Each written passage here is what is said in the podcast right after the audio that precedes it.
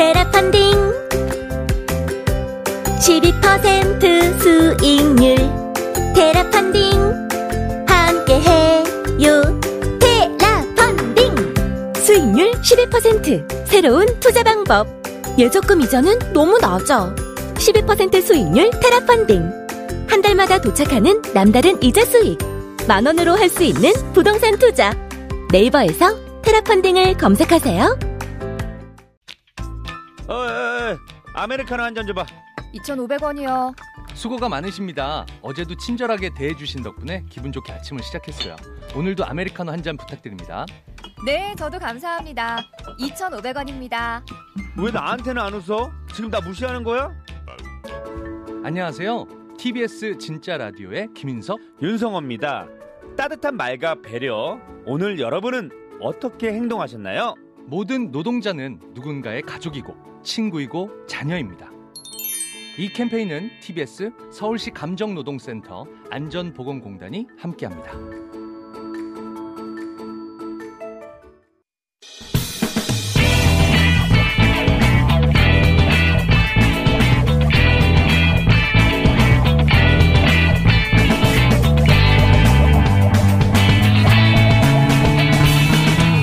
김어준의 뉴스 공장.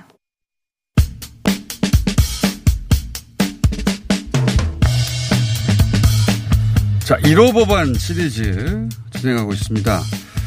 아, 오늘은 재난안전법 개정 법률안을 대표 발의한 1호 법안으로 대표 발의한 민주당의 고민정 의원 모셨습니다. 안녕하십니까? 네, 반갑습니다. 예.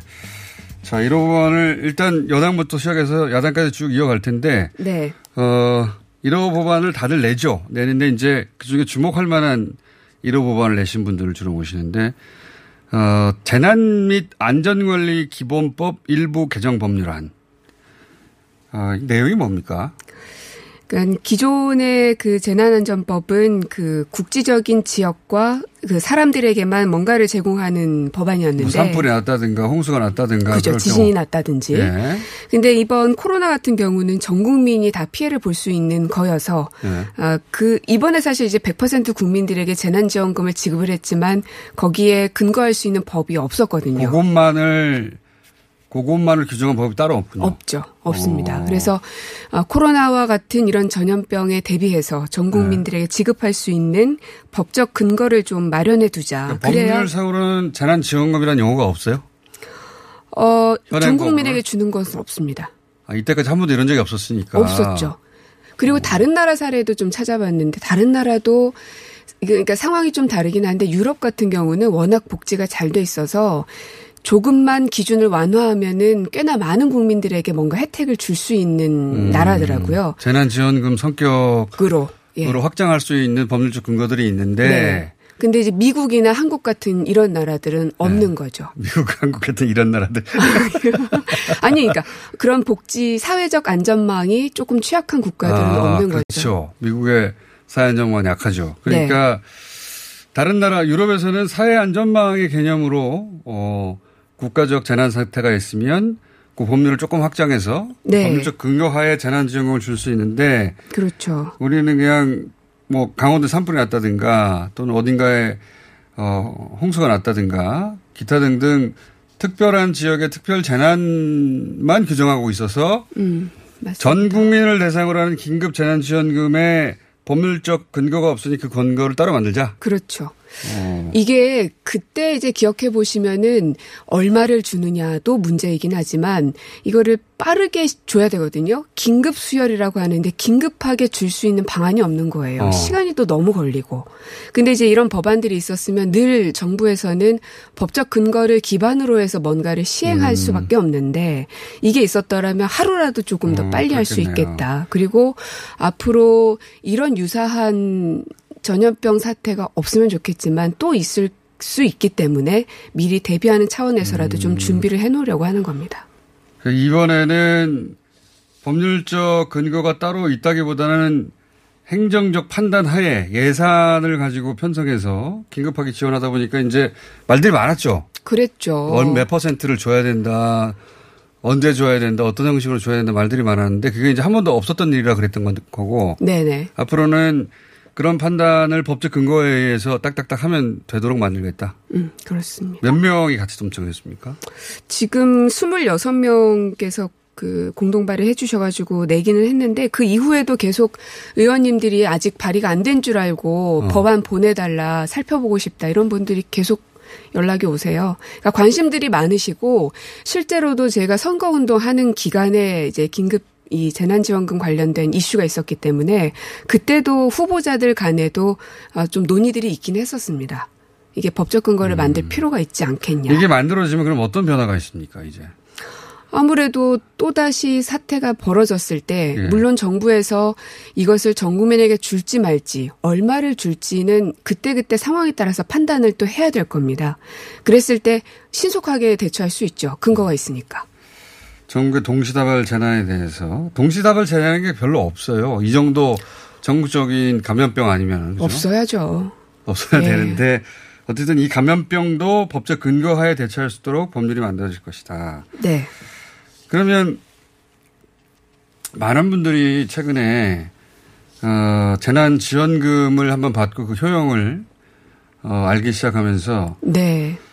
어, 또 나오는 거 아니냐. 음. 또 나와야 된다 아니면 안 된다. 지금 뭐 홍남기 부총리는 이제 재난지원금을 다시 지급하는 경우는 없을 것이다. 어, 본인의 판단을 일단 말씀하셨는데. 네. 예. 아무래도 재정 본인이 확정, 최종 확정하는 건 아니죠. 이제 본인의 네. 재정계획부 상황에서의 견해인 것 같은데. 재정 당국은 아무래도 보수적으로 접근할 수밖에 없죠. 어 근데 그 방금 말씀하셨지만 이 재난 지원금이 이번에 꽤나 유효하게 작동했다는 건 우리가 눈으로 확인을 했잖아요. 만약에 풀었는데 정작 가야 될 곳으로 안 가버리면 어떡하냐라는 논란이 있었지만 막상 풀어보니 주로 식당이나 마트에서 많이 이게 활용이 네. 맞습니다. 됐었습니다. 대체로, 예. 예, 그래서 아, 이 재난지원금을 우리가 그 국민들에게 주자라고 했던 이유는 경제를 좀 활력을 좀 불어넣자는 겁니다. 어떻게 그 금액으로 모든 것들을 원상복귀 시켜 놓겠습니까? 그거는 어려운 일이지만 조금이라도 이 디딤판이 될 수 있게끔 하자는데 어 이번에 효과는 있었던 것 같고요. 그래서 글쎄요 추후에 또 어떤 상황이 발생할지 그리고 지금 앞서서도 말씀하셨지만 이 코로나에 대한 이제 백신들의 개발들도 계속 이어지고 있는 거라서 이 상황이 종료가 될지 더 악화가 될지는 그건 진짜 아무도 모를 일인 것 같아요. 그래서 만약에 이 의견들이 분분합니다. 예를 들어서 이재명 지사 같은 경우에는 한 번 더 재난지원금을 지급해야 된다는 쪽이고 박원순 시장 같은 경우에는 재난지원금을 한 번 더 지급하기보다는 다른 제도로 네. 어 이걸 백업해야 된다는 분도 있고 여러 가지 의견들이 분분한데 공통적인 이야기는 결국 그 확대 재정을 해야 된다. 네. 하반기에는 여기에는 동의하시죠. 확대 재정 정책. 그럼요. 네. 근데 참 이, 이 확장 재정에 대해서는 매번 이, 이, 그러니까 너무 갈, 글쎄요. 갈리는 게 맞는지 아니면은 의도적인 공격인지는 모르겠습니다만. 어, 재정 건전성 문제로. 맞습니다. 네. 그러니까 우리가 이번에 3차 추경이 통과가 되더라도 부채 비율이 43.5%로 네. 나오더라고요. 근데 여전히 OECD 평균을 보면 109.2%입니다. 그러니까요. 그러니까 한참 못 미치는 재정 수치죠. 여력은 있는 게 확실해요. 예. 그리고 다른 나라에서도 OECD에서조차도 한국은 재정 여력이 있는데 왜 확장 재정을 안 하냐라고 오히려 얘기를 합니다. IMF에서도 그렇게 얘기하죠. 예. 네. 어, 그래서 이런 상황에서 우리는 이제 수출주도 국가이기 때문에 수출 기업들에게 직격탄이 오고 있는 이 코로나 사태를 조금 더 최소화하기 위해서라도 정부가 적극적인 역할을 해야만 하는데 자꾸 하지 말라고 하니 음. 답답하십니다. 경제가 좋아질까봐 걱정하는 분들이 있는 것 같아요. 아, 경제가 나빠져서 욕을 먹어야 되는데 그런 분들도 있고 실제 재정 건전성이 너무 중요하다고 생각하는 분들도 있긴 하겠죠. 근데 네. 그럼 의원님은 이 확장 재정의 방향은 맞다? 그럼요. 저는 할 수 있는 만큼 하려는 노력을 해야 된다고 생각합니다. 그러면은 재난지원금 한 번 더 하반기에 지급하자고 하는 이야기가 나오면 의원님 어디다 한 표입니까? 어, 이게 네. 이게 정부가 아무래도 결정해야 될 사안일 겁니다. 이게 그렇겠죠, 만약에 물론. 제가 정부에서 활동 안 하고 바로 그냥 의원이 됐다면 좀 더 쉽게 얘기할 수 있을 것 같아요. 어, 아니 정치인은 자기의 그 어떤 소견을 가지고 활동을 하는 거니까. 음. 하지만 정부는 그 재정적인 상황과 정치적인 상황과 이 모든 것들을 고려해서 판단을 해야 되기 때문에 청와대에서 그때 본- 그때 달라요. 청와대에서 근무해 봤기 때문에 예. 이게 어 필요하다고 해서 바로 결정할 수 없는 복합적인 사정이 있다는 걸 난 너무나 잘 알아서 함부로 말은 못 하겠지만 네. 하지만 한 번 더 주는 게 맞다. 어쨌든 적극적인 역할이 필요하다. 그죠. 어쨌든 적극적인 역할은 반드시 필요하다. 어 근데 한 번 더 어, 갈지 말지는 그거는 정부에서 신중하게 판단해야 된다. 청와대의 판단을 기다려 줘야 된다. 그럼요. 예. 왜냐하면 내가 거기서 일해봤으니 봤더니 쉽게 결정할 수 있는 사람이 아. 그럴 수 있는 게 아니더라고요. 아니, 그래서 제가 왜 청와대에서?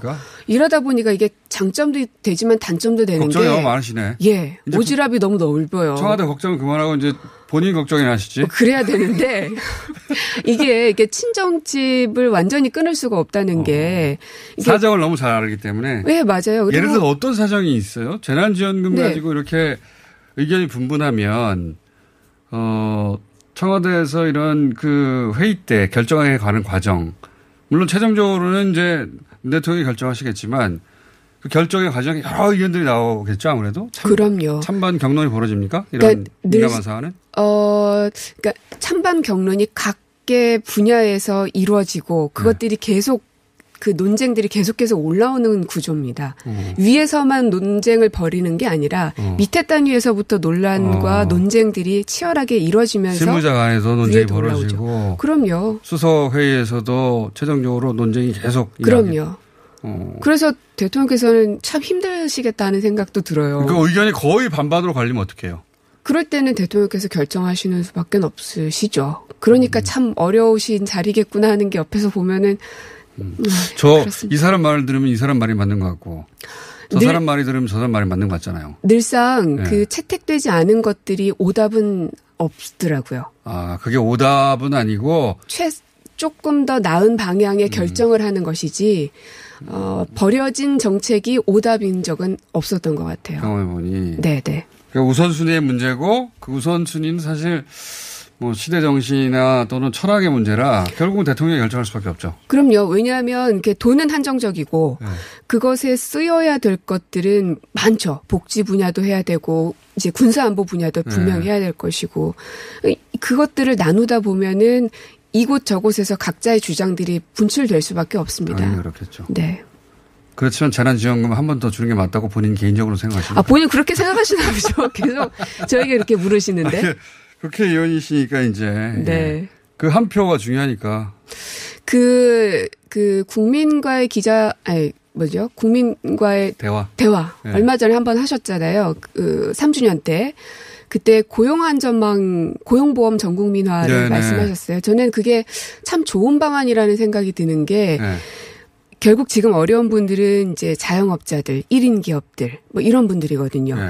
그러니까 이 사회적 안전망에서 조금 이렇게 배제되어 있는 사각지대를 해소해야 되는데 이분들을 다 챙기기 위해서 결국은 100% 국민들에게 지급을 했던 거였거든요. 음. 근데 이 전국민 고용보험이 가능해지게 되면 그게 또 다른 형식의 어, 전 국민에게 주는 재난지원금 격의 어떤 또 하나의 방안이 될 음. 수 있다는 생각은 들더라고요. 이게 이제 그 박원순 시장은 어 이건 전 국민 고용보험제로 가야 된다. 그래서 어 뭐 특수직이라든가 예술가들 그렇죠. 사각지대가 없도록 가야 되는 게 맞는 방향이라고 하시고 이재명 지사 같은 경우에는 재난지원금을 한 번 더 주는 방향으로 가야 된다. 음, 음. 두 분이 반드시 충돌하는 건 아닌데 어쨌든 해결책들이 좀 다른 거죠. 조금 다른 거죠. 네. 그 번- 중에서 본인은 그러면 박원순 시장에게 한 표? 어, 왜 저에게 자꾸 한쪽을 손을 들라 하십니까? 저는 문재인 정부를 손을 들겠습니다. 아니, 보통 이제 기사 제목 예, 네. 뽑으려고 그렇게들 몰아가지고. 네, 어쨌든 정부가 결정한 사안이고 본인의 개인적인 견해는 있지만 이 사안이 오면 그때 가서 밝히겠다. 두 분의 의견 다 저는 어그그그 뭐죠 이해 여지가 충분하다고 생각합니다. 예, 어떤 것도 틀린 건 없어요. 근데 그 정부 당국에서는 어, 상황에 따라서 어떤 것이 더 더 많은 효과를 발휘할 수 있을지를 이제 판단할 겁니다. 그러니까 본인 생각은 어떠냐고요. 본인 생각은 이게 쟁점이 됐을 때, 네. 예, 그때 밝히시는 것으로 하고 기본소득은 어떻게 생각하세요? 여기까지만 하고 제가 보내드리겠습니다. 결국 우리 사회가 가야 할 방향인 건 맞는 것 같아요. 기본소득으로. 예. 그러나 이제 단계를 밟아가야 되는 것이고, 그래서 네. 지금 당장 기본소득을 하자는 것은 저는 조금 보수적이에요. 그렇군요. 예. 오늘 그 원 구성됩니까? 될 겁니다. 어. 예, 저희 어제 초선들이 기자회견도 하기도 했지만, 네. 어, 이제 국민들의 판단이 무엇인지가 제일 중요한데, 지금은 왜 하지 않느냐는 것이 훨씬 많잖아요. 그- 거기에 저는 대답해야 된다고 봅니다. 다들 위기라고 그러는데 왜 국회가 안 돌아가냐고 묻고 있는 거죠. 예. 엄청 지금 바쁘게 돌아가고는 있어요. 그러나 국회가 해야 될 것은 결국 입법인 것인데, 그 상임위, 제- 저도 지금 상임위 어디로 갈지도 모르거든요. 언제까지 이럴 수는 없죠. 일하는 국회 하라고 그렇게 국민들께서 얘기하셨는데 오늘도 되지 않는다면 저는 국회가 받는 압박은 어, 상상할 수 없을 정도라고 생각합니다. 그래서 원 구성은 될 것이다. 될 것이다. 돼야 한다. 돼야 한다. 네. 두 시인가요? 어, 몇 시더라? 아, 예, 예, 맞습니다. 출석 시간을 모르시면 안 되죠. 자, 오늘 여기까지 하고요. 네. 안 되면 본인 책임인 걸로 하겠습니다. 그럼 다시 나오겠습니다. 네. 1호 법안 시리즈. 오늘은 민주당의 고민정 의원 만나봤습니다. 감사합니다. 네, 고맙습니다.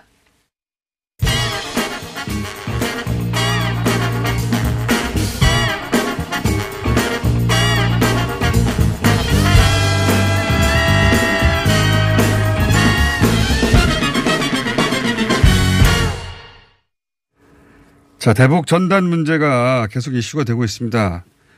어, 이번에는 접경 지역에 현재 거주하고 계신 주민 한 분을 어, 연결해 보겠습니다. 접경 주인, 어, 접경 지역 주민입니다. 안녕하세요.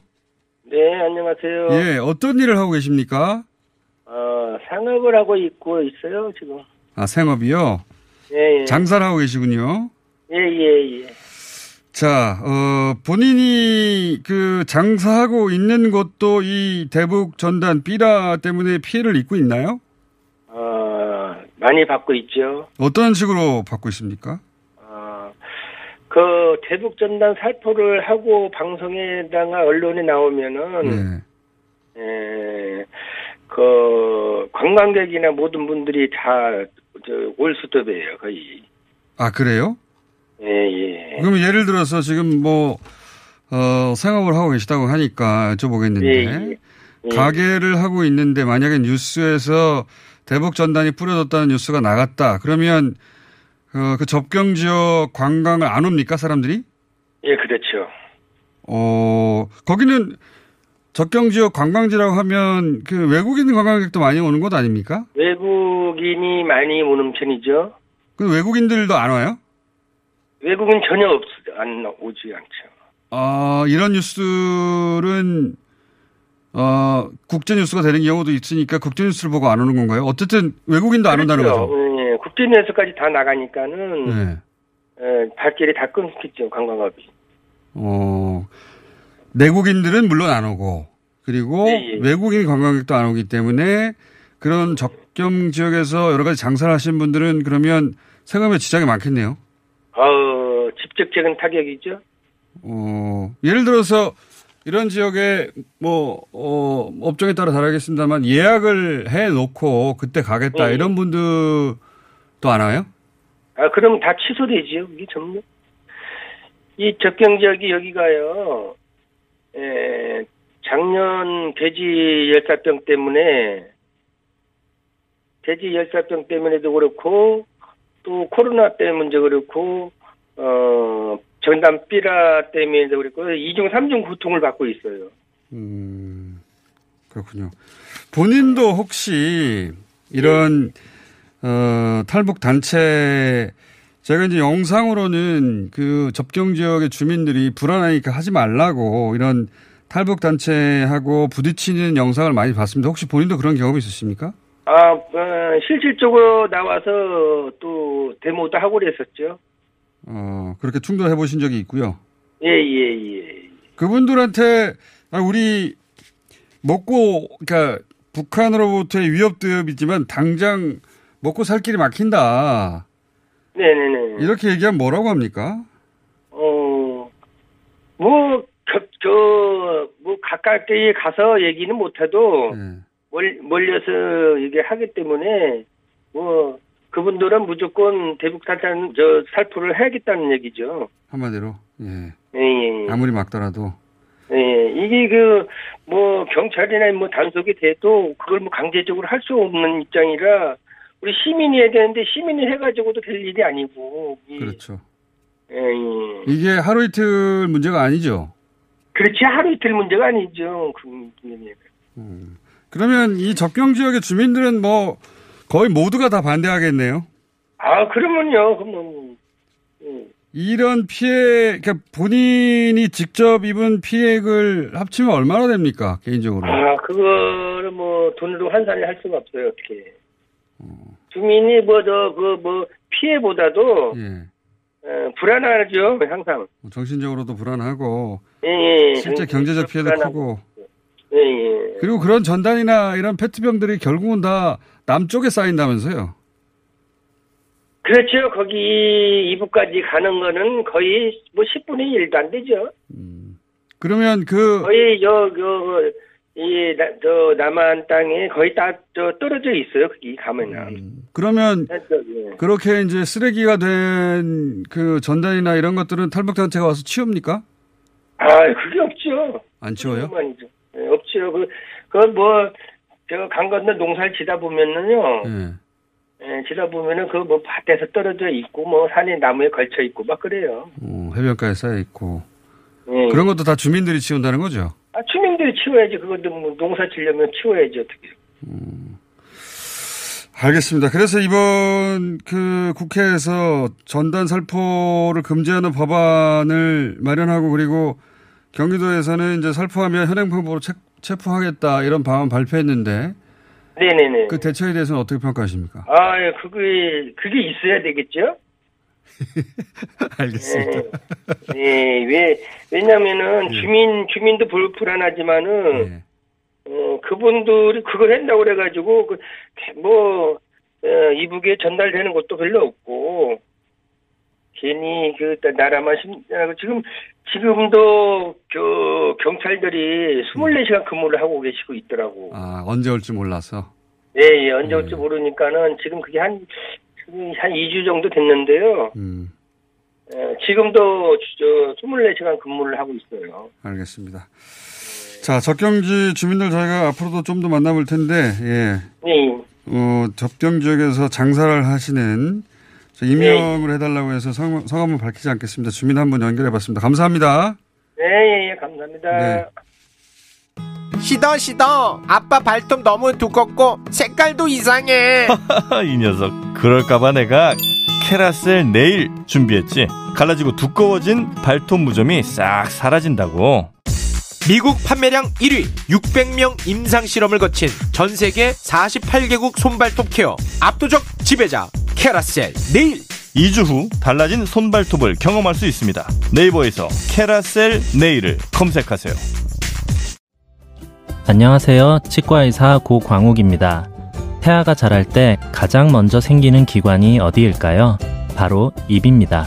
먹는다는 것은 삶의 시작이자 끝인 것이죠. 100세 시대인 요즘은 치아를 100년 가까이 사용합니다. 그럼 어떻게 해야 치아를 100년 동안 건강하게 관리할 수 있을까요? 바로 올바른 칫솔질과 정기적인 스케일링입니다. 가까운 치과를 방문하시면 치과의사 선생님께 올바른 칫솔질을 배울 수 있습니다. 그리고 1년마다 건강보험 적용이 되는 스케일링 치료 놓치지 마세요. 이 캠페인은 유디치과협회와 함께합니다. 키도 자세도 한창 성장기인 우리 아이. 허리 펴고, 어깨 펴고, 고개 들어야지.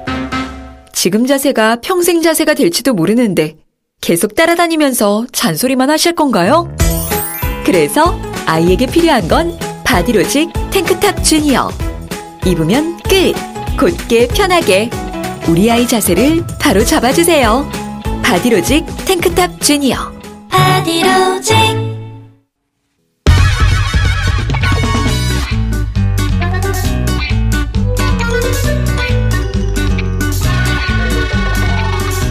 월요일 지난 한 주간의 사건 재판을 되짚는 시간입니다. 신양심장 네 분 나오셨습니다. 안녕하십니까? 네, 안녕하십니까. 안녕하세요. 신장식, 양지열, 신유진 그리고 장용진 기자. 예. 그리고 장, 장용진 기자는 요즘 잘 안 나오려고 하고 있습니다. 삼성 얘기를 하는 것 같다고. 예. 네, 마음이 묵직합니다. 예. 본인 혼자만의 문제가 아니다. 이것은 그렇습니다. 직장이 걸린 문제다. 그래서 대사가 굉장히 짧아요. 어, 이거 이 네 분이 함께 등장하는 인터넷 방송이 하나 있는데 예. 제가 나오는 아예 안 거기- 나오죠, 이제? 거기는 안 나오 지난주도 안 나오고 거기는 발언 수위가 좀 더 높으니까 예. 아무래도 좀 더 몸을 사리셔야 되니까. 아, 그러니까 저를 주제- 위해서가 아니고 음. 주제가 삼성이다 보니까 몸이 아픈가 봐요 갑자기 머리도 아프고 연락도 안 되고 갑자기 예. 어, 다음 주는 입원할 계획입니다. 왜냐하면은 그 삼성이 그 요런 걸 확실히 챙기더라고요. 예, 음. 본인들에게 도움이 되나 되지 않나에 따라서 확실히 구분해서 음. 아주 경제도 광고 받고 해야 되는데 그죠? 삼성으로부터. 저 때문에 못 받는 일이 생길 것 그러니까요. 같아서 예, 나올 때 사장님한테 전화 받으셨어요? 노 코멘트 하겠습니다. 오, 다른 얘기인데. 야, 이상한데? 모르겠어요. 그런 일이 있었나? 네, 기업의 활동은 중요한 거니까요. 예, 그러면 어, 장윤정 기자는 잠시 후 내보낸 걸로 하겠습니다. 자, 오늘 어, 오늘이 아니죠. 지난 그 금요일 수사심의위원회가 열리게 됐습니다. 예, 네. 검찰. 그러니까 이 삼성이 요청한 거죠. 예. 근데 애초 이 제도가 탄생한 게 어, 삼, 검찰 고위 관계자를 함부로 불기소하지 마라. 네. 그런 거죠. 예, 그러니까 죄가 있는데 봐주지 말라 이거였는데 삼성은 거꾸로. 거꾸로예요.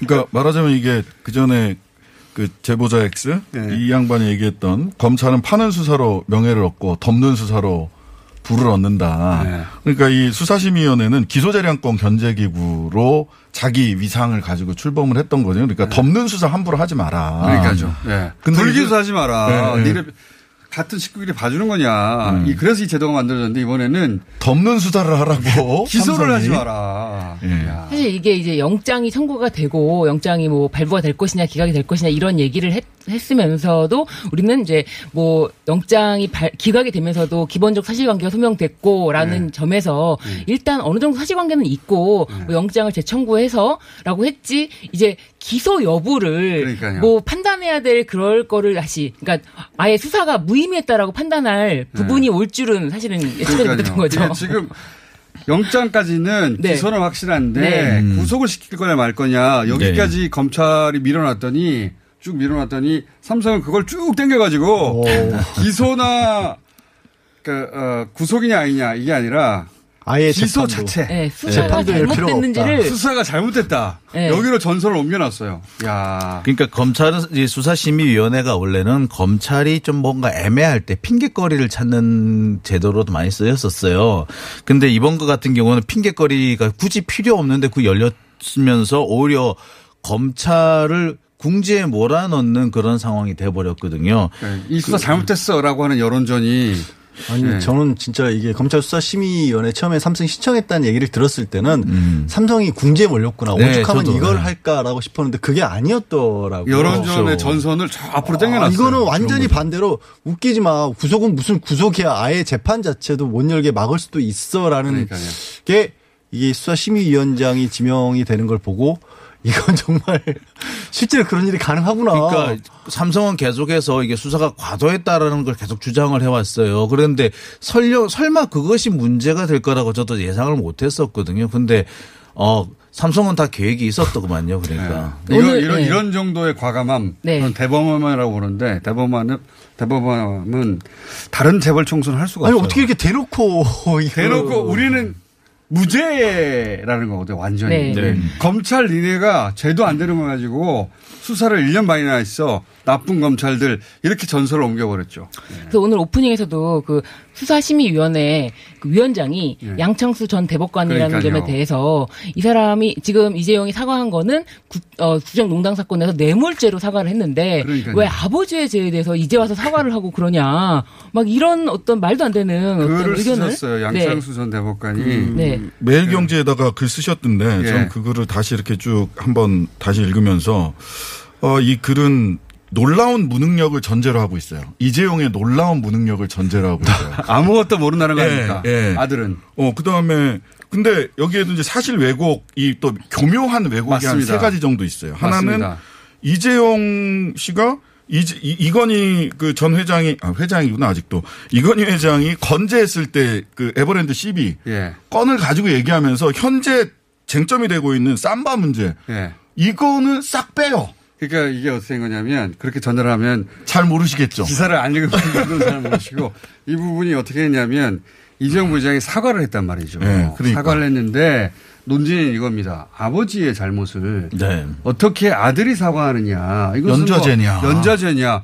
여기까지 일반론으로 맞는 얘기죠. 그러면서 본인이 96년에 있었던 그 에버랜드 사건에 대해서 2009년에 무죄를 선고했는데 무죄를 선고했는데 설사 아버지가 뭐 일정 정도 불법이 있었다 하더라도 아버지가 저지른 일을 아들이 사과할 필요는 없다라는 논지를 전개하는데 아들이 사과한 거는 에버랜드에 대해 사과한 게 아니에요. 아니에요. 아들은 아들이 저지른 일. 그렇죠. 예. 삼바 제일 박근혜 전 대통령한테 뇌물을 뇌물 주고 주고 최순실한테 뇌물 준거 그 회계 부분에 사기를 친 사건에 대해서 사과를 한 건데 말세 마리 사건에 그러니까 대해서. 이, 이게 네. 물타기인 거죠. 네. 아버 마치 사, 이 기사만 읽으면 아버지 건 때문에 아들이 사과했나 이렇게 만드는. 거예요. 근데 이게 물타기가 아니라요. 사실 법이라는 게 음. 법 절차라고 하는 게 원래는 이 그 기술이 기술이죠 사실은 그러니까 진실이 뭔지 사실관계가 뭔지를 파헤쳐서 그걸 입증하는 기술인데 근데 이걸 뒤바뀌어 버리면요 진실이 아니라 자기 주장을 사실인 것처럼 바꾸는데도 쓰일 수 있는 위험한 기술인 거거든요. 그러니까 이걸 보고 이게 들어가는 거예요 사실. 그러니까 이걸 이걸 보고 이제 희한 그러니까 희한 그러니까 사실관계를 희한하게 갖다 붙이고 이제 분류를 하는데 이걸 보고 그 법률 용어로 전문 용어로 가르마를 탄다 그래요. 희한하게 가르마를 탄 거예요. 법전. 어디 나와요? 가르마 탄다.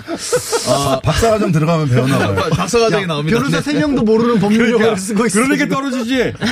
아니 박사과정 들어가면 민법에. 나옵니까? 형법에 나옵니까? 아, 근데 지금 가리마. 얘기하셨는데 네. 민법 얘기를 하셨는데 네. 이게 양창수 지금 전 대법관이 사실은 민법학자로서 굉장히 유명한, 유명한 분이었어요. 아, 유명한 분이죠. 실무가가 네. 아니라 민법학자로서 유명해서 대법원에 발탁이 됐고 네. 사실 그 부분은 의의가 있다라고 보는데 문제는 뭐냐면 그건 떠나고 일단 본인도 에버랜드 전환 사채 때부터 삼성에 대해서 우호적인 판결도 내렸고 칼럼에서 드러내놓고 아예 죄가 없다는 이 얘기를 칼럼은 했고 얼마 전이에요. 어, 그러니까 근데. 아들은 죄가 없다 어. 이거예요. 근데 문제는 뭐냐면 내용이. 아까 말했던 그런 어떤 그 위험한 기술을 쓰는데 필요한 것 중에 하나가 권위입니다. 근데 이분은 형법학자도 아니고 상법학자도 아니에요. 그렇죠. 근데 전 대법관이기 때문에 이분이 뭐라고 하면 마치 이분의 전문가처럼 비춰버린단 말이에요.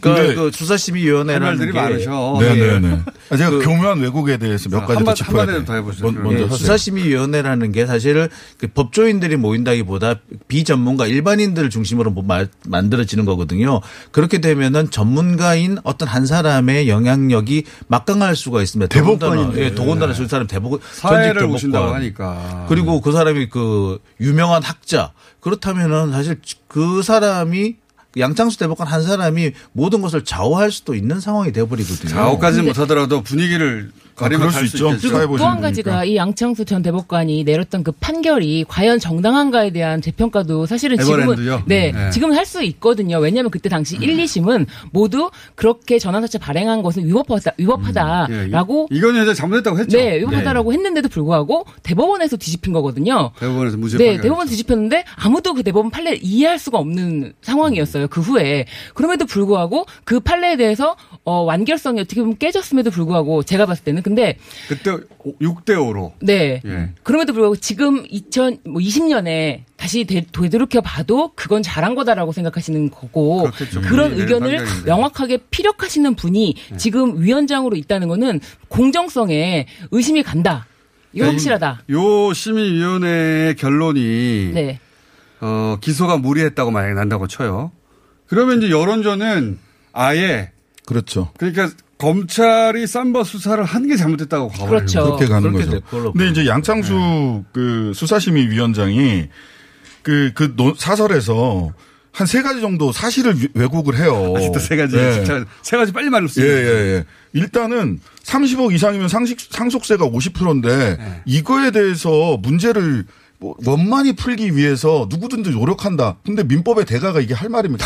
상, 상속세 50%가 저도 거기 관련 덜덜 했는데 그러니까 세금 많이 내기 싫어가지고 노력하는 건 당연한 거죠. 당연한 거지. 이게 어떻게 대법관이 할 말이에요? 그럼 법을 바꿔야지. 네. 이- 일단- 법이 이렇게 돼 있는데 세금 많이 내기 내지 않기 위해서 재벌들이 노력한 건 너무 당연하지 그러니까 않아? 상속세 규정 취지 자체를 왜곡했고요. 그 다음에 뭐라고 돼 있냐면 기업주가 자신의 사후에 대비하여 기업의 지속을 위하여 이런 일을 했다. 네. 이게 왜 기업의 지속을 위한 일입니까? 삼성이 이재용한테 경영권 안 넘어가면 기업이 망해요? 아니거든요. 그 이 일가의 지속을 위한 거죠. 예, 그러니까 일가 의 지속을 위한 삼성과 거야. 일가를 섞어버린 거죠. 그 다음에 지배권의 원만한 승계를 마련하고자 하는 것은 극히 자연스럽대. 뭐가 원만해? 불법적으로 한 거지. 기업의 지속 원만한 안 이런 들키면 원만하죠. 그러니까 안 들키면. 자기가 안 들키게 해줬잖아. 안 들킨 거 다 들켰는데도 그걸 덮어줬잖아. 이래놓고. 그러, 그렇게 말씀하시면 어 그 양창수 전 대법관이 고소 고발할 수도 있습니다. 네, 빨리 선을 그세요. 다른 분들 저한테 선을 그세요. 저 덮어뒀다고 표현하시면 안 되죠. 네. 덮어뒀다. 본, 인의 개인적 의견을 이렇게 무슨 원만한 지속적인, 전 민법에 대가 저도 양창수 전 교수님의 책을 봤거든요. 근데 이분이 이렇게 얘기를 하신다니. 예, 그래서 실망스러워요. 우리가 이 법을 저는 기술이라고 항상 얘기를 하는 게 기술을 가졌다라는 게 그 사람의 어떤 뭐 의지라든가 신념이라든가 아니면 모든 사회 현안에 대해서 현안을 가진 거는 다른 문제거든요. 그러니까 현안에 대한 해안을 가진 건 아니다. 아니에요. 그 네. 본인이 보는 방향대로 기술을 잘못 적용을 하게 되면 진짜 위험한 기술이 될 수 있는 거예요. 그런 분이 지금 삼성을 재판에 넘길지 말지. 대법관 전직 대법관을 법 기술자로 지금 폄하하시는 겁니다. 아니 그 법률가들은 다 기술자라고 봐요. 저는 네. 왜 오늘- 법률가가 오늘- 뭐예요? 저는 그렇게 생각하지 않습니다. 아, 오늘 우리 그 공장장이 심하게 선을 그으시네. 아니 제가 다른 게 아니라 여러분들은 멀리 가십시오. 저는 자리를 지키겠습니다. 그런데 이 상황에서 좀 살펴봐야 되는 것이 당시 그 에버랜드 전환사채 사건에서 그 결과가 전원 합의체가 결과 6대 5로 나왔잖아요. 그렇죠. 근데 원래는 13명이어서 2명이 더 있어야 돼요. 근데 한 분이 당시에 이용원 대법원장 또한 분은 그 안대희 전 대법관이거든요. 이 두 분이 당시에 한 사람은 검사로 한 사람은 변호사로 삼성 사건에 관여한 적이 있기 때문에 이두 분이 빠졌었어요. 네, 스스로 이제 회피, 기피를 한 건데 제가 볼 때는 이상 이번 일도 마찬가지라고 생각을 합니다. 본인 스스로 회피해야 된다? 예, 회피하거나 뭐 기피하거나 일단 둘 중에 하나는 해야 된다라고 생각하고 어 그렇지 않는다면 이 결과에 대해서 그 어떤 분들도 수긍하지 못하지 않겠나 싶습니다. 공정성에 대해서는 확실히 의문이 지금 많이 제기되는 상태입니다. 만약에 그렇게 해서 물론 수사심의위원회의 결론이 법적 구속력은 없어서 그냥 겨- 그 권고 사항일 뿐인데 만약 이런 권고가 나오잖아요. 그러면 언론이 이걸 또 얼마나 네. 수사가 무리했다라는 권고가 나왔다고 여론을 여론전. 만드는데 네. 도움을 주겠는가. 이- 그건 비디오 아닙니까 비디오? 그러니까요. 네. 정말 알 수 없는 연구소에서 뭐 이상한 빅데이터라고만 던져줘도 뭐 80건 이상을 받아쓰기를 하는 언론인 판치는 그걸, 그걸 지금 그렇다고. 이렇게 드러내놓고 해요? 난 정말 이해가 안 가는 게. 뭐. 이거 양청수란 이름이 나오는 순간부터 말이 나올 수밖에 없는데 어떻게. 그러니까요. 이거- 아버지를 무죄로 만들어 줬던 민사에서는 이건희 그, 어, 회장이 당시에 네. 유죄가 나와가지고 백 몇십억인가 물어, 물어준 일이 있습니다. 근데 형사에서, 물론 뭐 형사 민사 꼭 같이 가지는 않지만 그때 당사자 재판장이었고 그 옆에 주심은 당시 김지형 대법관이었어요. 네. 이분의? 히스토리도 지금 언제 어디로 가 있느냐? 삼성 준법감시위원회 여기 위원장인데 이 준법감시위원회는 지금 사건이 두 개 아닙니까? 큰 덩어리로 하나는 이미 이재용 부회장이 어 감옥에 가서 1년 정도 살고 네. 집행유예로 나와 있고 지금 그 2심 판결을 앞두고 있는 뇌물 사건이죠. 예. 국정농단. 예, 국정농단 뇌물 사건. 이 사건 2심 판사께서 준법 감시원을 만들어 가지고 거기서 이제 삼성의 준법 그 기형을 잘 하면 양형에 반영을 해줄 것만 같은 느낌의 발언을 하셔가지고 어 만들어진 게 준법 감시위원회인데 여기에 이분이 가 계세요. 그러니까 아버지 때 아버지 때 삼성과 우호적인 판결을 내렸던 대법관들이 지금 현재는 또 아들의 문제를 해결하는 위원회에 이렇게 자리에 가 있는 큰 우연. 그러니까요. 예, 우연이라고 저는 봅니다. 우연이 벌어지고 있다. 그두 분의 인물의 이름이 등장하는 순간, 야 발리의 삼성이다. 그것도 이렇게 대놓고 대놓고 하면서 네. 어 계속 떳떳, 떳떳하다고 주장하고 있는데 그것에 대해서 국민들의 이제 여론이 흔들릴 것이냐 저는 흔들리면 안 된다고 보는데 언론이 별로 안 도와줘요. 근데. 네 근데 저는 당시 장 이제 기자도 지금 한 발을 빼고 있지 않습니까? 무슨 얘기 할 것 같은데요, 그래도? 옛날 얘기만 뭐 자꾸 옛날 얘기 하지 옛날 얘기만 하네. 지금 얘기를 하시려니까. 아, 그러고 보니까 이상하게 기자가 옛날 얘기를 하죠, 왜? 아니, 옛날 판결 얘기는 저희가 해야 되는 거고, 지금 자. 취재한 얘기를 해야죠, 자, 기자님은. 옛날 얘기 해보세요, 한번. 옛날 얘기. 자, 옛날에. 예, 예, 6대 5로 이제 무죄 판결이 나왔을 때 6명의 무죄 판결을 내렸던 대법관들 이름이 봄 있어요. 제가 보면은 근데 익숙한 이름입니다. 양승태 대법관. 양승태, 김지형, 박일환, 차한성, 양창수, 신영철. 그래서 차한성 대법관 같은 경우도 이번에 국정 그 사법농단에 연루가 돼 네. 있던 사람이고 양창수 대법관 지금 우리 거론하고 있는 사람. 그다음에 신영철 대법관은 말씀을 안 드려도 다 아는 그분이죠. 네. 예. 그래서 참 이 상황을 보면서 아 그럴 만한 사람들이 그럴 만한 판결을 내렸었구나. 아, 그렇게 심하게 말씀하시면 안 되죠. 아, 옛날 얘기라도 심하게. 그분들의. 그분들은 지금 계세요, 옛날 얘기라도. 그거는 법적 신념이 그러하고 법적 해석이 그랬다. 저는 그렇게 생각하고 넘어가려고 합니다. 이제 우연일 뭐 뿐이다, 모든 것은. 양창수 수사심의위원장이 회피 또는 네. 뭐 검찰에서 그런 기피 신청해야 되는 거 아니냐 그런데 검찰에서는 조금 더 생각해 보겠다 그러고 있고 양창수 전 대법관은 연락이 안 된다 언론 발에 따르면 연락이 안 된다 이러는데 저는 이분의 그 살아온 삶의 이력들을 쭉 봤을 때 절대 회피하지 않을 거다라고 아니 생각해요. 근데 검찰은 왜 기피를 안 해요? 뭐 그게 더 이상해요. 생각을 해보겠다. 아니 검찰은 지금 여기서 얘기를 한 것처럼 불리하게 나오면 굉장히 불리 정말 검찰 여론상으로는 입장에서는 불리하죠. 여론. 굉장히 네. 불리한데 왜 스스로 이거를 아 이거는 아니다라고 막아야 되는 게 검찰인데 왜 가만히 있는지 그것도 이해가 안 가요. 그럼 뭐 점찰의 전략이 또 있겠죠. 예. 나그 나름 제가 볼 때 나름의 전략을 지만 세워놓고 있을 거라는 생각이 들기는 해요.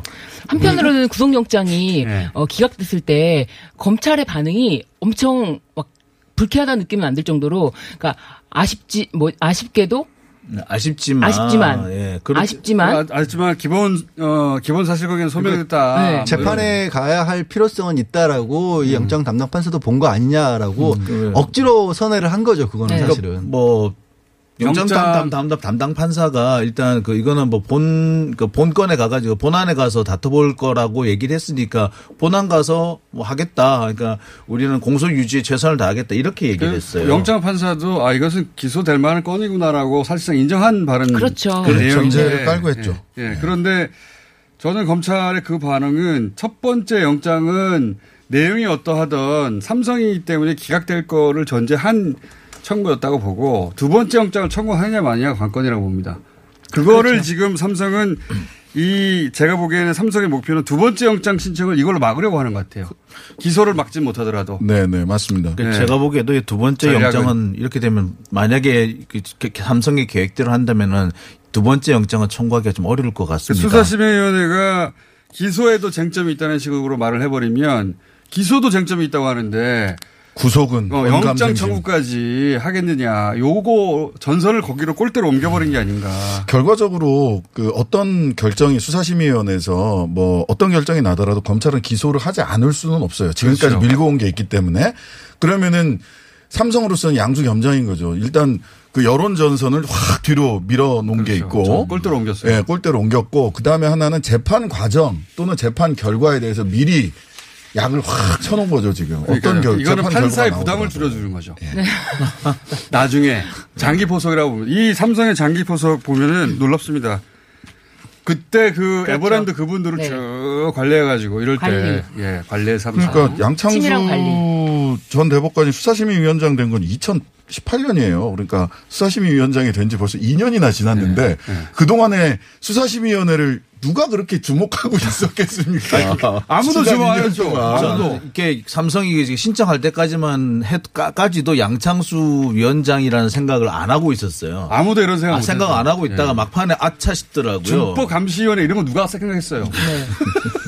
근데 한편으로는. 한편으로 삼성에서도 뭐 수사심의위원회에 대해서 구체적으로 검토하지 않고 있다가 이렇게 말씀드리면 좀 위험할 수 있으려나 이렇게 서로 아 수사심의위원장을 보고 어 보고 나서 여기라도 한번 들었다 갈까? 거꾸로라고. 어, 위험할까봐 하나, 둘, 돌아갔어요. 셋. 안녕.